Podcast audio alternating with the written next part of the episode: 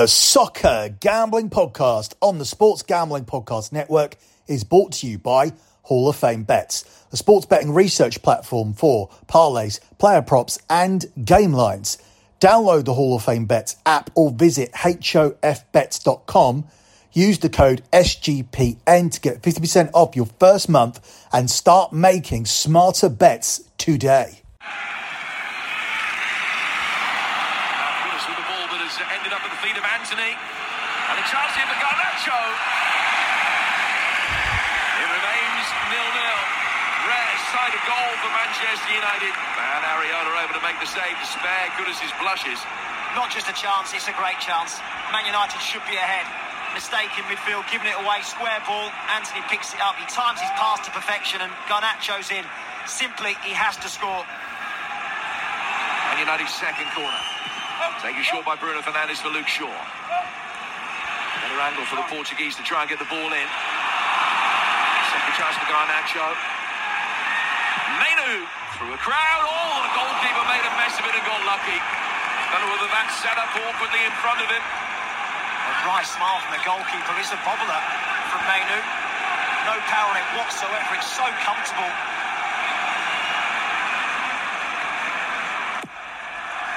Sending it in deep, but this time it's a good save. Really good stop from Onana. Bowen denied. Best chance of the game. Brilliant goalkeeping. Excellent spring. Keeps his eye on it all the way. And gets a good hand on it.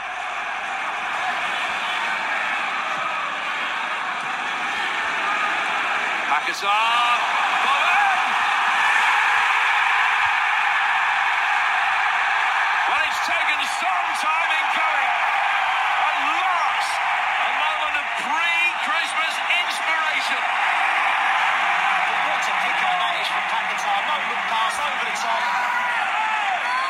There first, his touch is great. Bit of fortune because Onana can all he can do is palm it back into Jarrod Bowen. But the run and the pass deserve the goal. And given away here by Mainoo. Kudus might be able to take full advantage.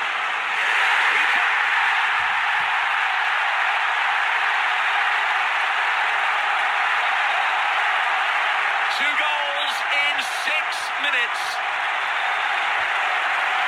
Premier League football, a steep learning curve for Manchester United's youngsters. And Ahmed Diallo makes it two-nil to West Ham. You are listening to the soul-destroying show that is BetMUFC here on the Soccer Gambling Podcast on the Sports Gambling Podcast Network. You can follow BetMUFC on X at BetMUFC. That's at BetMUFC. You can follow the Soccer Gambling Podcast on X at S G P Soccer. That's at S G P Soccer. The Sports Gambling Podcast Network are at the S G P Network. That's at the S G P Network. You can also follow at Gambling Podcast. That's at Gambling Podcast. And finally, you can also follow my other X account. That one is at LockBettingX. That's at LockBettingX. That's an account where I sometimes post free plays, but where I always post my monthly P and L, my profit and loss spreadsheet every single month for lock betting dot com. The pin to it on that account is always the P and L from the previous month. LockBetting has delivered one hundred twenty-six months in a row of transparent and tracked profit, soon to be month number one hundred twenty-seven for the month of December. We were on the road to record profits for this month, but unfortunately we have just had our third losing week in the N F L, so not very happy about it. In fact, after that losing week, um, which was week sixteen, and after Man United's performance against West Ham, made the decision this morning that we just weren't going to go to the Man United Aston Villa game. We have tickets for it, but I am in no mood to get in my car and set off for a four-hour trip to Manchester to watch this team play. That is how this team have made me feel. That is how defeated I feel when it comes to Manchester United. They'll turn good moods into bad moods. They'll turn bad moods into horrendous moods. And I'm not really waking up in the best mood, thanks to Patrick Mahomes not being able to cover a six-point teaser, losing the game outright, and then Brock Purdy puts out the worst performance of his career in a massive game last night. So waking up to that losing week, having to put out my soccer card for Boxing Day, the Christmas period is already tough enough as it is. Waking up doing that and then facing the thought of having to travel to Manchester United with absolutely no motivation to go, I've actually made the decision to say, fuck it, I'm not going. I don't want to watch this team. I don't want to make this drive. I'll just catch it on the telly later on. I have absolutely no desire to watch it. It's been beating out of me. And maybe you'll turn around and say, well, that means it's time for Erik ten Hag to go. How can Eric, how can Erik ten Hag be responsible for Alejandro Garnacho going clean through on goal and missing the chance that he missed to put Manchester United in front? Now, I don't play soccer to the level that I played it at. I play at a very casual level at this juncture. But if you put me through on goal with, with my pace and my ability to finish, it doesn't matter who's in goal. There's absolutely no way that I, a non-professional footballer who was at his peak maybe ten, fifteen years ago, I'm going clean through and I am one hundred percent putting that ball in the back of the net. To blame Erik ten Hag for the fact that Garnacho hasn't scored that chance, to blame Erik ten Hag for the fact that this team now embarrassingly haven't scored for four straight games, you are pointing the finger in completely the wrong direction. Is it difficult to recognise what Man United are trying to do? Is it rec- is it difficult to see any kind of identity there? Yes. Could you blame the injuries as well? Yes, of course. We've had one of the worst injury records in the Premier League. Just look at that back line. Look at the centre-back pairing that we had to go in with. Also, can Erik ten Hag be blamed for the individual errors from Andre Onana that certainly cost us qualification in the Champions League, which I think still has been our biggest failure this season? No, he cannot. But now, as a result of those issues and things that ten Hag was blameless for, Onana, injuries, poor finishing, there is now just a toxic atmosphere running through the entire club. The team that were able to make comebacks last season against the likes of Barcelona and Man City and had that incredible home record now look like a team with absolutely zero confidence at all. For Garnacho to miss that chance, it's absolutely symptomatic of everything that's wrong with the club. Um, when you look at um, Hojlund and the criticism that Hojlund's getting, and then you actually dig a little bit deeper and find that he's being passed to less than any other striker in the Premier League, and therefore it's almost impossible for him to score.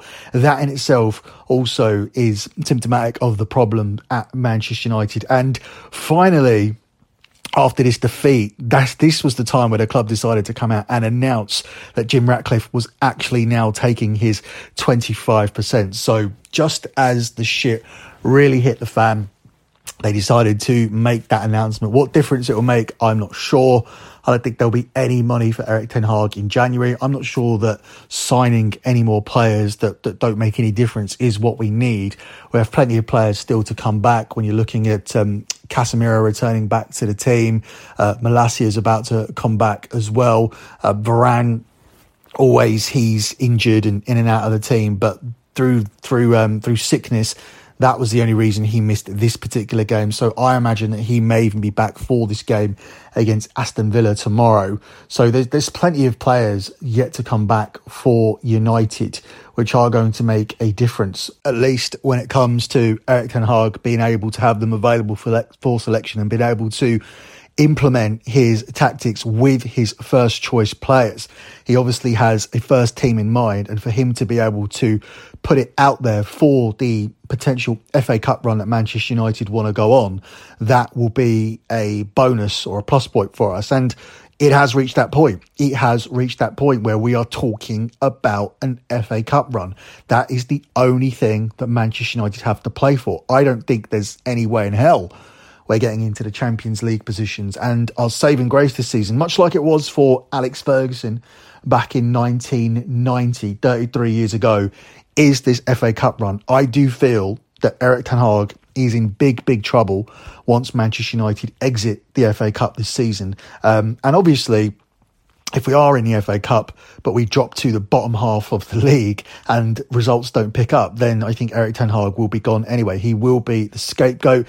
Now Ineos are there. I don't think they're going to look at things for too long if results on the pitch don't continue in terms of making a managerial change.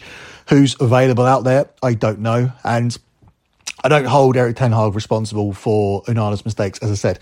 Don't hold him responsible for the finishing. Don't hold him responsible for the injuries necessarily, although th- there has to be some reason that we're getting those. There has to be some issue within the club.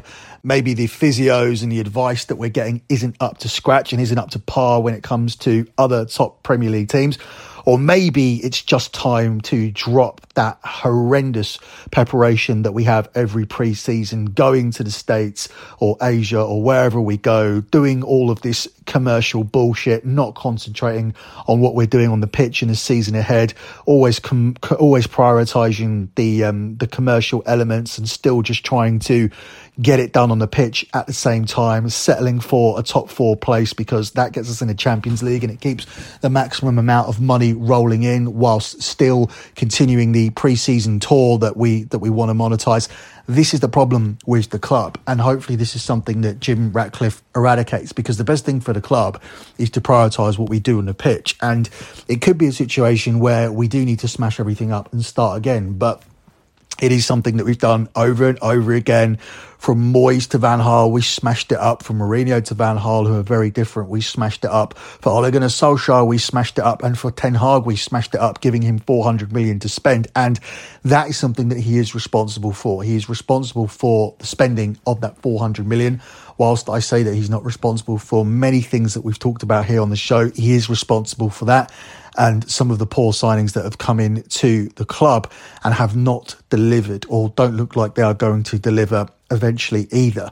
Um, the fact that Manchester United are the second lowest scorers in the Premier League and only Sheffield United have scored less goals than us is another L that Manchester United supporters need to hold. We've almost got two hands full now with just the pure L's that we're holding this season.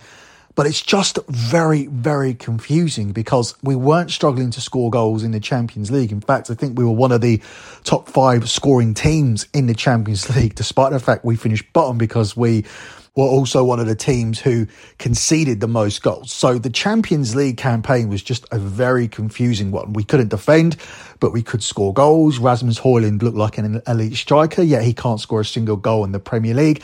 In the Premier League, we are the second lowest goal scorers, um, yet we point to our Champions League campaign as a as an attacking success, but a defensive nightmare.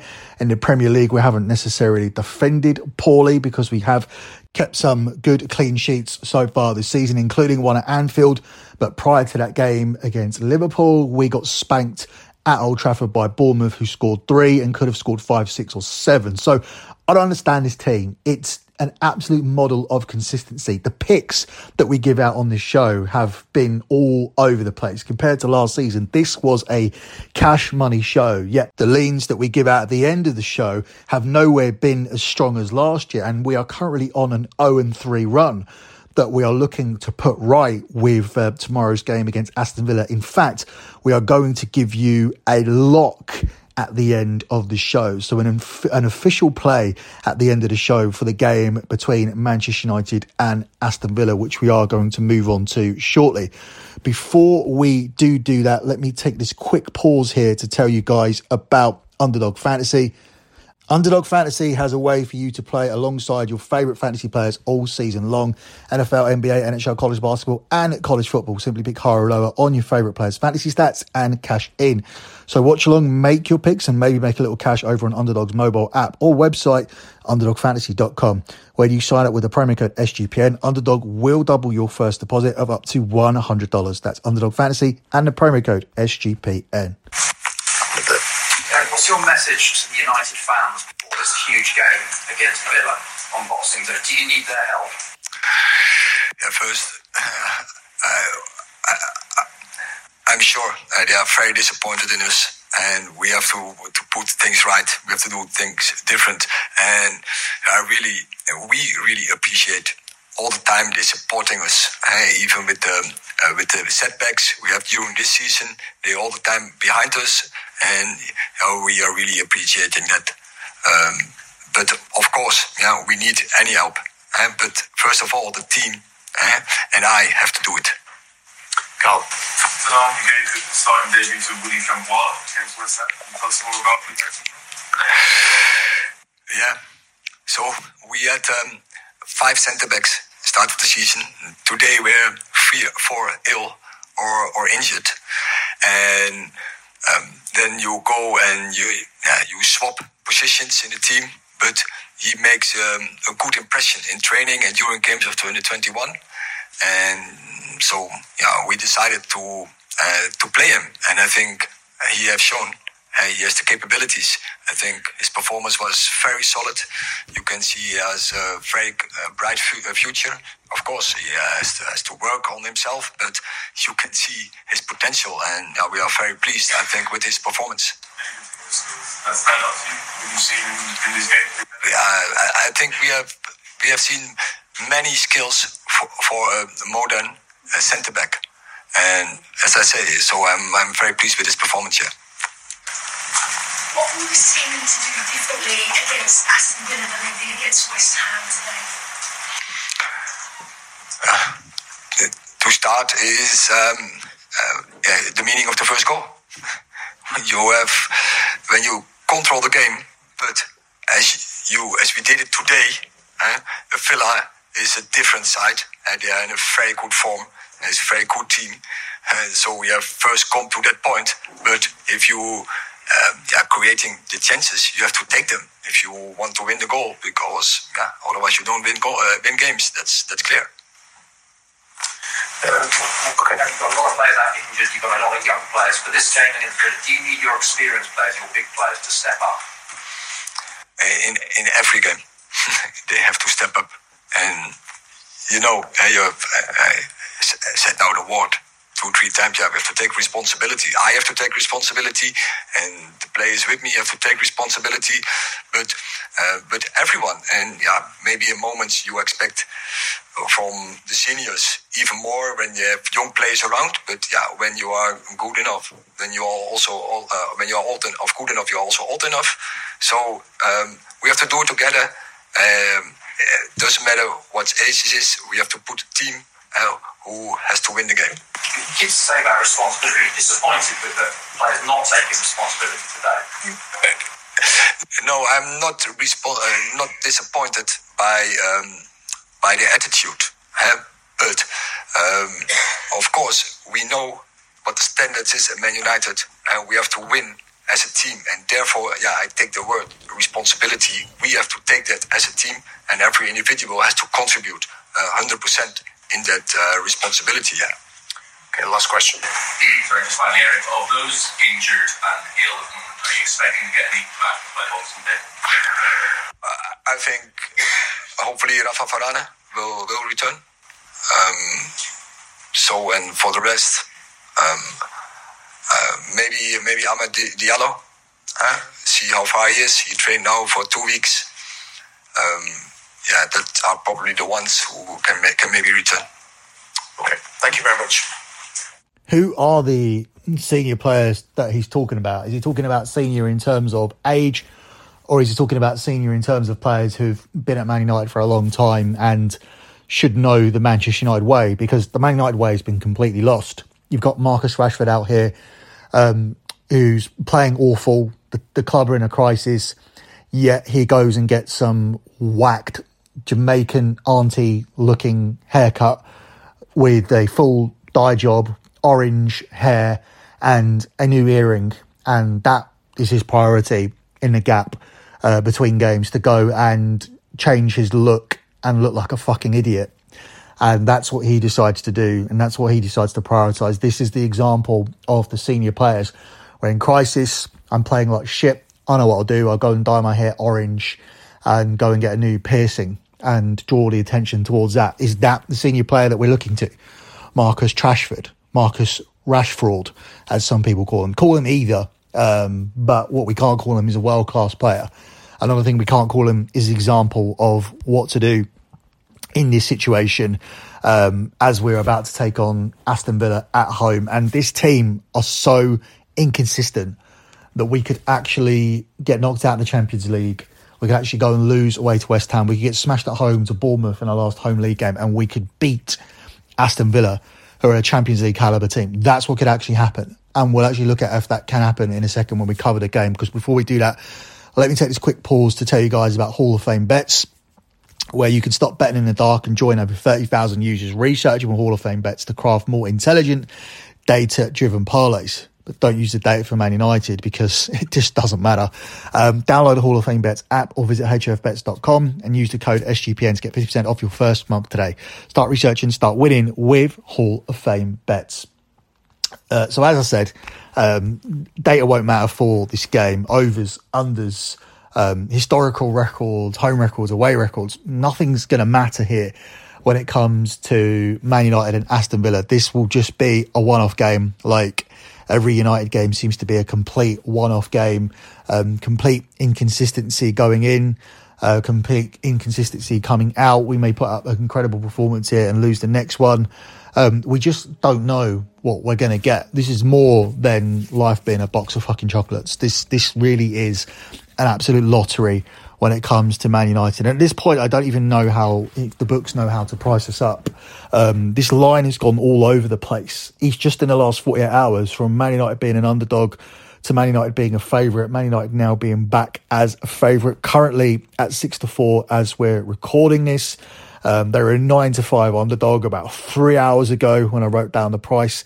Now it's Villa, who are at nine to five, so the two teams have essentially swapped over in prices, with the draw being at thirteen to five. I don't think anything screams inconsistency um, as much as that alone. The fact that the prices have been jumping all over the place, and that's probably being dictated to by the punters. The market's probably being dictated to by punters. Um, if you were sensible and you picked anyone to win this game, you'd probably take Villa on the money line, because United haven't scored in the last four games, suffering defeats to Bournemouth, West Ham and Bayern Munich. United have also suffered six defeats in the last ten matches at Old Trafford, which is more than all of last season.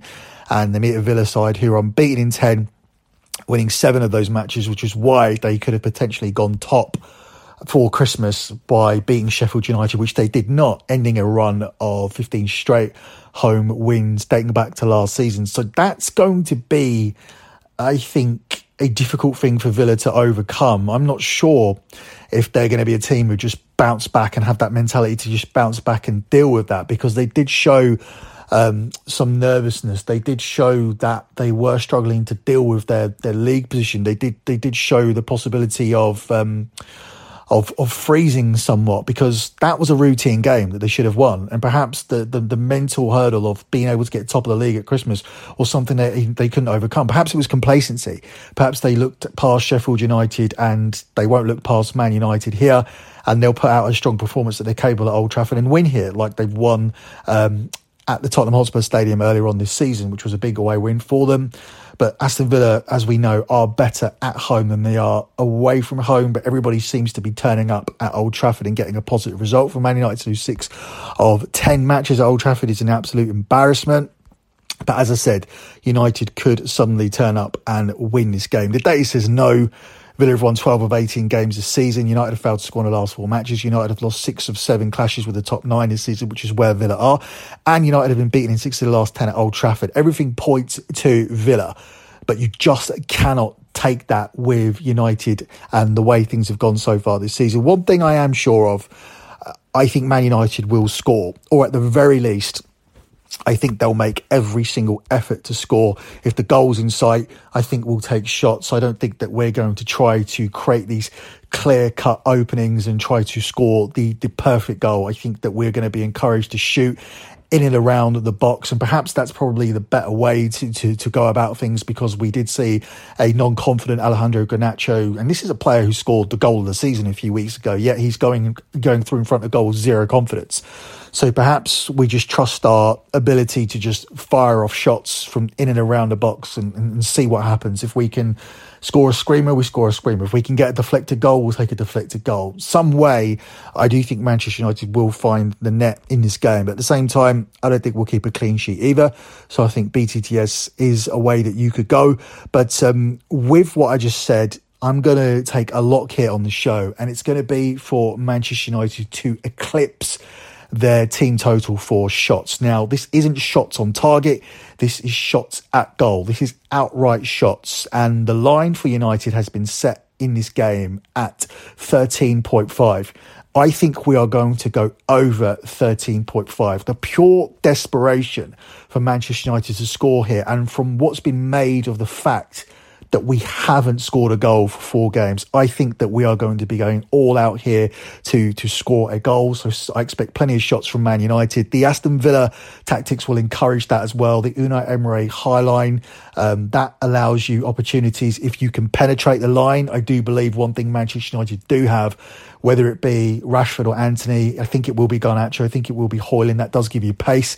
And I do think Manchester United will take advantage of that high line, and that will give us opportunities, maybe even one-on-one opportunities, definitely counter-attacking opportunities. We'll be able to score a goal, maybe, but what we'll definitely have is chances. And therefore, I do believe Manchester United will be able to go over their shot total of thirteen point five. And that's why I'm locking that up here on this show. So your lock here on this show, your official play on this show will be to take Manchester United to go over their shots team total. This is not shots on target. That is a different market.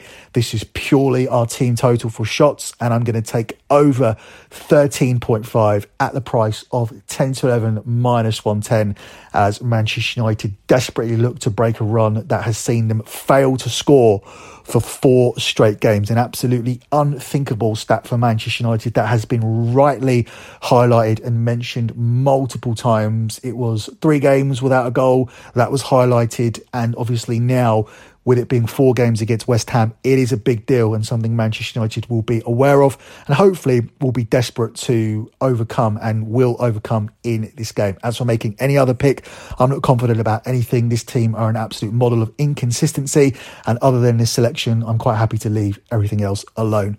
That's it for me. Good luck with all your bets as always, and thanks for listening.